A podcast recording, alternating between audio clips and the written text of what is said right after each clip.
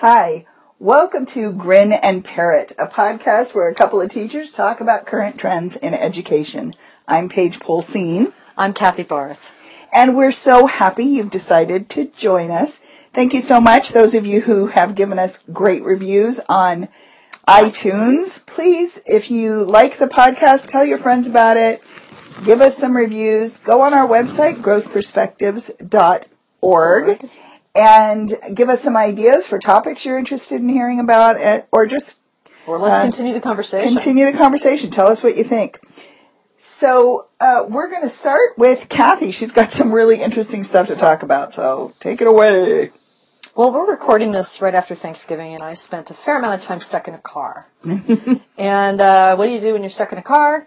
You listen to audiobooks or podcasts, or in this case, I was listening to NPR. I was listening to a show called Hidden Brain, and I would just really recommend it if you hadn't discovered it yet. Um, Hidden Brain. Hidden Brain.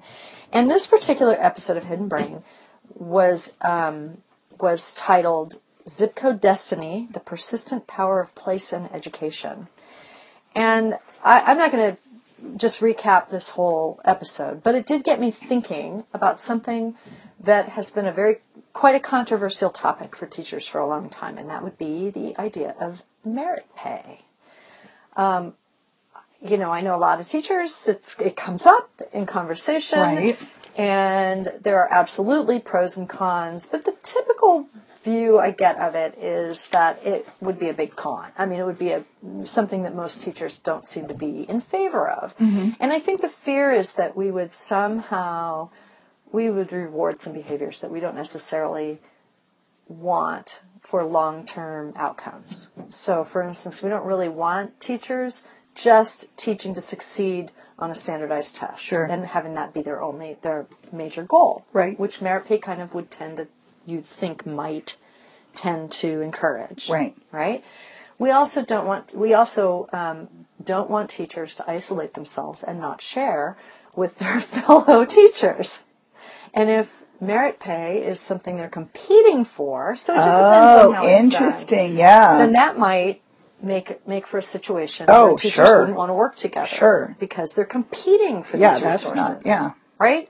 So the overall, I guess what I'm really saying is that overall I've heard mostly negative responses to the whole idea of merit pay. Yeah. But the person um, being interviewed on uh, Hidden Brain had a a very interesting take on it. You know, and he was talking about he's a, a um, economist at Harvard, and he was talking about uh, the results of some research he'd done about how important it is, your zip code, how important it is where you grow up. Mm-hmm. And part of the importance of that is the school that you go to, mm-hmm. right? And so one little tiny bit of the discussion, and the whole discussion was completely interesting, so mm-hmm. I would mm-hmm. recommend people go and listen to it. But one little bit of it, the part that got me thinking, was talking about um, how important, in turn, then teachers are to students and what makes the difference between a good teacher and somebody who doesn't have as much impact. Right. And how can we encourage people to come and be teachers and kind of uplift the profession? Right. You know, and like I said, that wasn't the whole, that wasn't really the focus of what he was talking about, but it was interesting. Mm-hmm. So, you know, in the U.S., um, people become teachers in oftentimes is kind of a fallback. That's not that's not the profession that our best and brightest are flocking to. Right. Right? Lots of us who are teachers are incredibly dedicated and intelligent and and capable people who did well in school. So I'm not dissing people who are teachers by any means. I mean, obviously. Um, but, you know, we're encouraging uh, kids to go into engineering, to go into STEM, to go off and do something else where they can make a lot of money yeah. and be very stable. And teaching's kind of not one of those things. Yeah. You know, because we teachers aren't paid enough in most cases. Right. And there are places they're paid a fair amount, but they're not paid enough. And teaching is perceived in our country as something people do for a couple of reasons. One is that they just have an overwhelming desire to work for the greater good of our society, mm-hmm. right? Mm-hmm. Which is in complete disregard to how much money they might make. Right. Right. Um, and another reason somebody might become a teacher is um, they could they, they basically kind of feel a calling. It's kind of considered to be more of a calling than something you would do based on a on a um, an economic decision for your life or something that you're doing you're pursuing because you're passionate about it and think um, well that's not what I want to say. I was going to say and think that it, that it would be satisfying. No, we choose it because we think it's going to be satisfying. Mm-hmm. But but the economics are very real mm-hmm. and we know most of us going into teaching that we're probably going to be able to live on a teacher's salary, but we may not live well on a teacher's salary, and it mm-hmm. may we may have to have a second income. We may not be able to stop working at various times in our lives. That we maybe would have a choice with some other job that was more financially viable Right. you know um, and and so this was just kind of a very interesting discussion that I thought um, anyway I was talking about why people become teachers it's a fallback in the U.S. it's not a, not necessarily people's first choice because it is low pay because it's perceived as not having a lot of getting a lot of respect compared Sure. to some other things Yeah.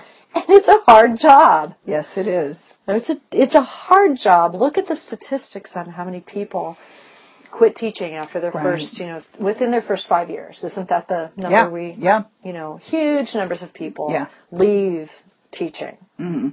before they hit the five year mark mm-hmm. because it is a difficult job. He mentioned Finland.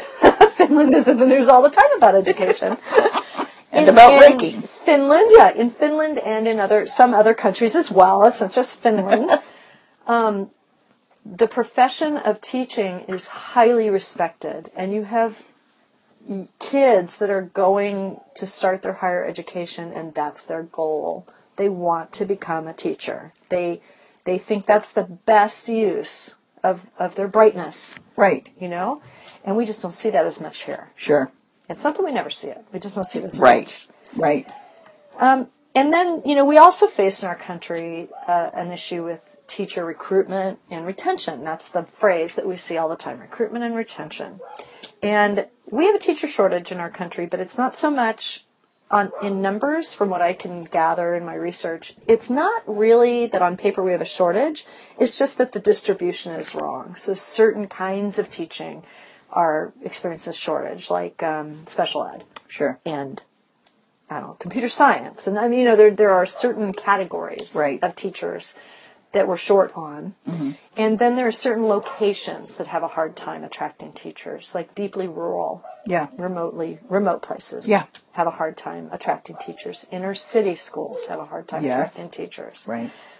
But on paper, we have enough people to go around. Right. It's just a matter of incentivizing where they go Right. you know. Anyway, so uh, you know, obviously this got me thinking, and it's something that I've talked about and debated with lots of people over the years. Is how do we fix this? And I don't have a fix. a lot of great minds have been working on this problem, and they mm-hmm. don't know mm-hmm. what to do about it. Mm-hmm. But the fact of the matter is, is that U.S. teachers make less than sixty cents paid on every dollar paid to people with the same level of education in other professions. Yeah. 60 cents. I know. I know. And We we talked about that in a little in an episode Way of more yeah. than childcare. yeah. Yeah. Look at the level of education that's required for teachers. Yeah. 60 cents. It's Yeah. ridiculous. Yeah. Um, and this was according, this figure was according to a 2017 report by the Organization for Economic Cooperation and Development. So we're at the bottom of the list for more than two dozen industrialized nations in the world. Yes. It's, crazy. ridiculous. So how does merit pay fit into this? Is merit pay a possible way towards a fix? Merit pay is a possible way towards a fix because because um, if we were able to figure out a system of merit pay, then it would start to address that inequity. Because part of the issues people have with just paying teachers is that it's a very um, lockstep progression right now. It's number of years of experience and amount of education. And that's what determines your pay. It has nothing to do with whether your students are learning. Um, the teacher that, I mean, the nightmare teacher that I don't meet these teachers, but the one we hear about all the time that sits and doesn't care about their students is paid the same amount as the one that puts in 75 hours a week. Right? So keep going. Okay, so so the idea is that you could uh, incentivize somehow recruitment of teachers, and then you could offer some merit pay. But the problem with merit pay is how do you how do you how do you show merit? Like what does a teacher Right. need to do Right. to be considered a better teacher than the person next door and earn merit pay? Yes. Well, and does it have to be a this person is better than that person, or this No, no, person no, no. Is better than they were six months ago, Well- or you know, what is the thing that defines merit And that in this has not been situation, decided. right? And- because, and I think that's part of the problem Right.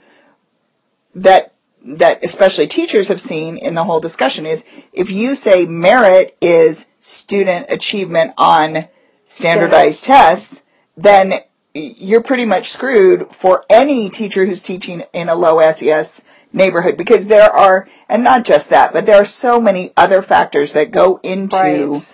a student's success on standardized tests. And Absolutely. um, and so so how do we define what merit is Well, if and we're this is a giving big pay part of the for problem merit? Yeah. that the sticking point that we're having with talking about merit pay because people are defining it in different ways. There is no accepted um, standard for Right. it, and the feeling also is that to take time out and figure out the standard is going to take away from what we're actually doing to teach. Right. Because we can't necessarily figure it out in you know a meeting. Sure. Right. And the other question is where does that money then come from? Well, that's an excellent question. I have no answer for that. Mm-hmm. I have no answer for that. I mean, school districts would have to make provisions Right. to be able to offer this. Right. And they Yeah. already have a hard time. This person being interviewed on Hidden Brain had a, a, a very interesting and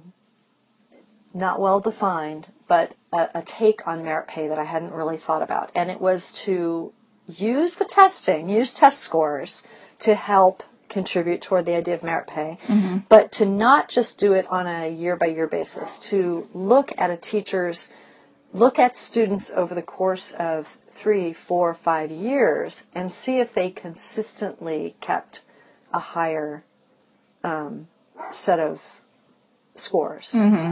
And and in his opinion, that would go a long way towards showing whether that teacher was teaching more than just the, the topics of the test, whether they were having some success in educating children and how to learn and how to figure out answers and and So you'd look maybe at a student's success the last year of high school, let's say, looking back, and then divide that merit up by all the teachers they've had in their education. I their have no answer career. for you, Paige. Interesting. But but but that makes There are some possibilities, sure. Right, right.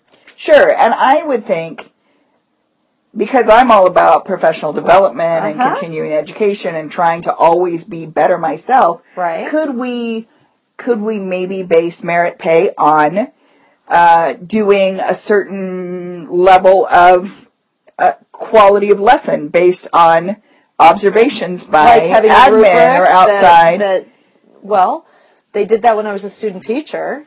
Oh, I know, always, I regularly have, and depending on the school, but teachers regularly have ongoing observations. Sure, sure. No, no, no. I'm saying But- they had a they had a checklist. They Oh, had a- sure. it wasn't officially a rubric, but there was a checklist. Yeah, Did you yeah, have your we have that too. set Absolutely. lesson or whatever Yeah, yeah, yeah, yeah. We have something similar, and so yeah, it could be based on a rubric. It could be based on uh, this time I want to see X, Y, or Z, or Uh-huh. you know a certain level of student engagement or whatever it is, Sure, sure. and maybe at least balance that out Right. with student grades or student test scores. Right. I mean, we hear, I hear a lot of arguments against the idea of merit pay because the perception, I think, is that, uh, well, it's it's complicated, obviously, but um, part of the perception is is that one teacher might be able to put on a better show Yes. for an observation than another teacher. Yes. And that wouldn't necessarily be fair. Right. And another teacher might have a classroom where they got a lot of the drags. I mean, let's Yeah. face it. that Yeah. A lot of times, to a, cert, a, Yeah. a particular teacher in a grade level or whatever is going to Yeah. be given some of the uh, Yeah. a higher proportion of Yeah. the students that the other teachers don't want. Yeah. Yeah. Um, and that's going to affect it. That's hardly fair, Right. You know, because we can't control how Right. much sleep their get, kids are getting, or Yes. or um, the quality how of their students nutrition, interact. or what their family life is like, or or all of their social skills, Right. or whatever it is. Right. You know, we have a much more limited scope of influence, Mm-hmm. and so how do you figure out the merit based on that? Yeah. I don't know. Yeah. But I think we need to talk about it because we need We to need attract something. teachers to teaching. Yeah. And part of that is paying them better. Yeah. And part of that is giving them back their self-respect. Yeah, yeah. I mean, that's a little bit of a drastic way to put it, but Sure. yeah, well, and give the society back Make it- uh, make it a that level of respect yeah. for the profession. But another similar issue I think that goes along with this is also recognizing and paying teachers for taking on leadership roles, for Sure. getting um, more advanced training in certain things. Yes, because yes. right now, in a lot of places, like there's no, you plateau as a teacher, and if you really want to get paid more in education, then you better move into administration. right. But if what you want to no- do is teach, there's you you there's definitely a ceiling, Right. And it's not going much past a hundred thousand. Uh, Not yeah, around here. Yeah, and um, and that's like if you if you've topped out and you're about ready to retire, you may you be have making a PhD. yes, you may be making close to that, Right. but that's 30 years into a career, you know, or 20, Right. 25 years into a and career. it's not and we and we've talked about this and i've talked about it with lots of people that's not an accurate representation of of a person's worth as an employee at all Yes, in, and, uh, in and terms why of experience why or would, anything. why would somebody going into college right now be attracted to a No, profession not if that they have not other gonna options. Be able to pay them No. anything close to what they're worth So- Yeah, yeah, or to what other people in their generation So and level of education are getting paid. Right. Something needs to happen. Yeah. I mean, I, I, there are there are probably more teachers than almost any other profession, right? If you, no, think. that might be a wide. But that would be an interesting thing to look at. yeah. Sure, sure. So this got me thinking. I would encourage you to go listen to that yourselves. I just pulled out one tiny little nugget that I thought about, which is the merit Mm-hmm. Well, I think merit pay is Mm-hmm. certainly something for us to be or thinking about, and the larger issues of respect for the profession, Right. livable um, wages, professional wages for teachers. It's ridiculous that in our country we have teachers who have to have multiple jobs just to make ends meet Right. because they cannot Oh, I agree. feed their kids on their teacher pay. It's, re- Yeah, it's that is outrageous. yeah completely. So outrageous. something has to change. Yeah. So besides, I mean, if we, I think merit pay could work really well. Besides the epic bureaucratic nightmare it would represent, Yes. and, and the per, potentially counterproductive Mm-hmm. competition among teachers, and how difficult would success come would, be to measure, Right. and There- where the there money would come from. Other than if you know, Other than all of those. things, it could work really well. It's a great idea. I think, but I do think it's a discussion that needs It's certainly to be worth- happening. Absolutely, it's worth thinking about. so that moves us into our nitty gritty teacher topic. And what I want to do is sort of piggyback on something that Kathy was talking about in our last episode about note taking and Yes. do we take notes by hand? Do we to take notes on the computer? What's most effective? And I want to talk for a few minutes about visual note taking because this is something that I have just been learning about and thinking about and trying to implement in my own classroom. And the more I read about it, the more I hear about it, the more I'm convinced it really is a good thing to do. And so visual note taking is the name sort of says it all. Basically, it's applying a visual element to whatever informational notes the students are taking. And it can be eh, in a, done in a lot of different ways. It can just be adding another column to your Cornell notes mm-hmm. and attaching a visual to whatever information you've just um, annotated for your Cornell notes. It could be as broad as sketchnoting an entire page that's just random drawings with arrows connecting them. And it can be anything in between. And so I've been trying to do this with my students because I do feel like the, and the research is very clear. A picture in this, what's, I, I heard, an, I read a name for it that I had never heard. It's called the picture superiority effect. And adding a picture to a piece of information, especially, especially if the students create the picture themselves, Uh-huh. adding a Uh-huh. picture to a piece of information can increase recall by 65%. Wow. It's a huge Wow. benefit. Because, and it makes sense, right? When they're note taking, just like what Kathy was talking about last episode, when we have to write our notes, we have to mm-hmm. think about the information, we have to make choices, we have to Kind of organize it. organize it. We have to think about the material. It's mm-hmm. not just we're not just We're not staring just at it. We're processing yeah. the material. And visual note taking takes that a step further because then we have to take that material, think about what would be a good visual representation for it, organize that in our head and create it on the page. And just by doing that, even if we never look at it again, Mm-hmm. just by doing that, we are increasing our understanding of the material That's and our memory of the material. Yeah, it's huge. I just saw a meme online. I won't say where.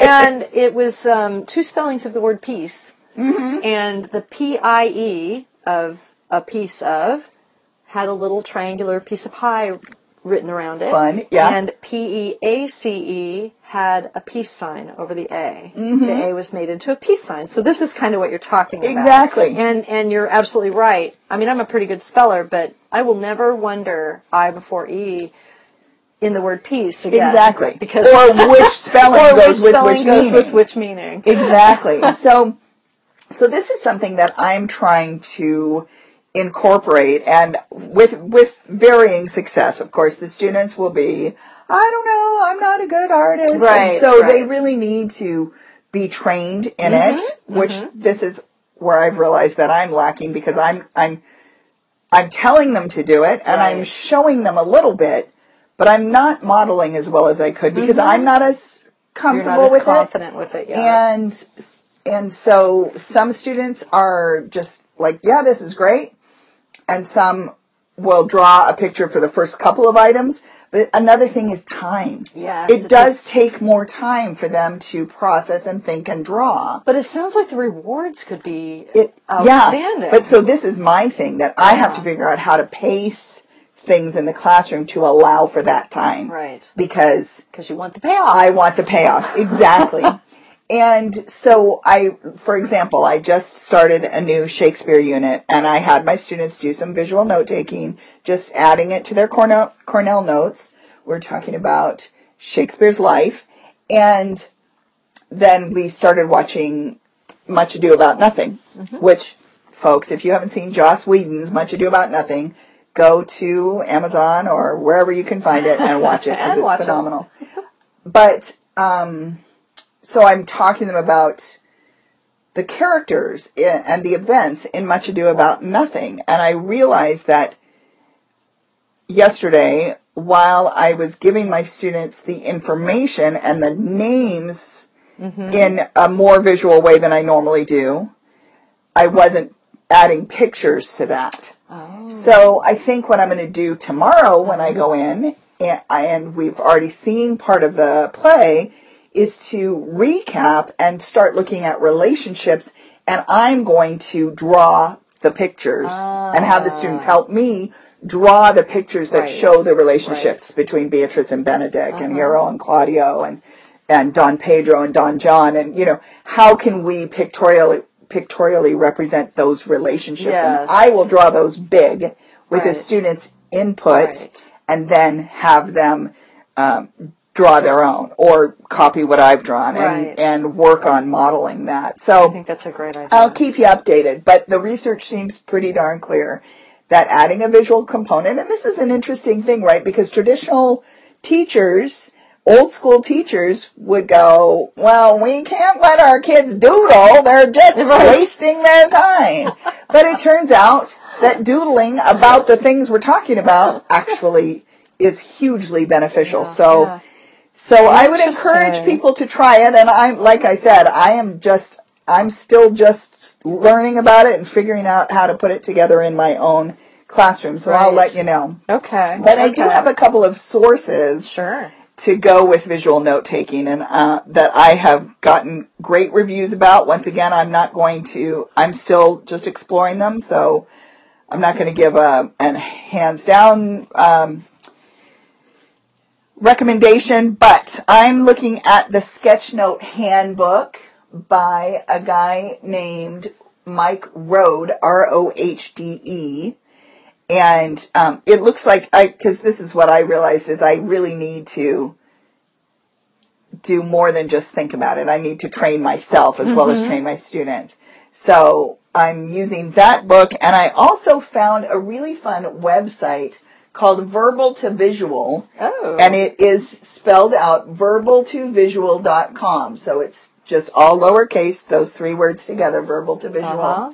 and they have a whole series of instructional videos about sketchnoting, which is another um, Sure. phrase or way to talk about visual note taking. So I would encourage you to check out their website as well and just see and play. Could be fun. That sounds great. That sounds great. Well, to add to the fun, I'd like to talk about a cocktail. Yes. So um, over the weekend, I went out to dinner with the group, and the special at the restaurant was a daiquiri.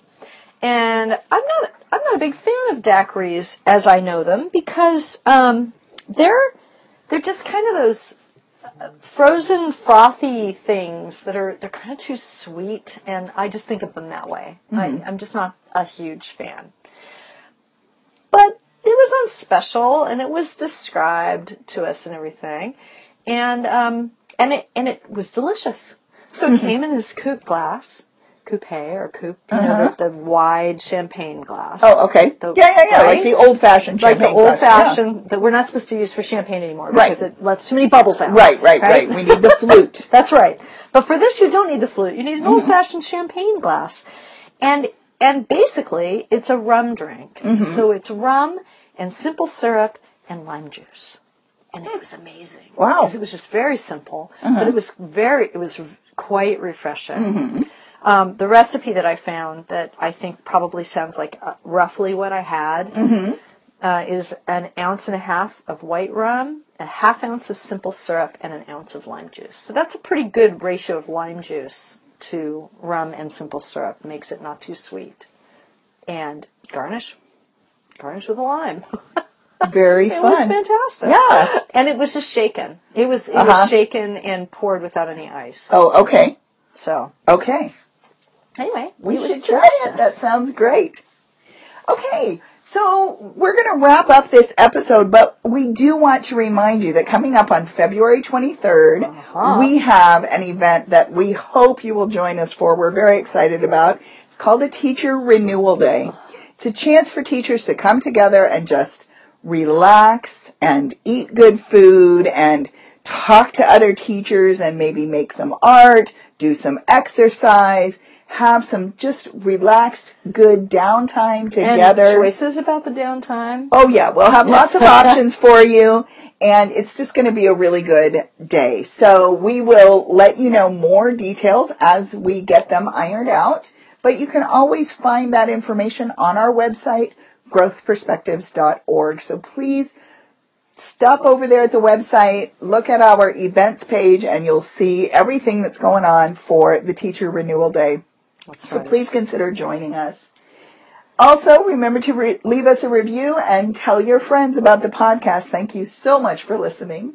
Join us next time when you might hear Kathy say, Will this be on the test?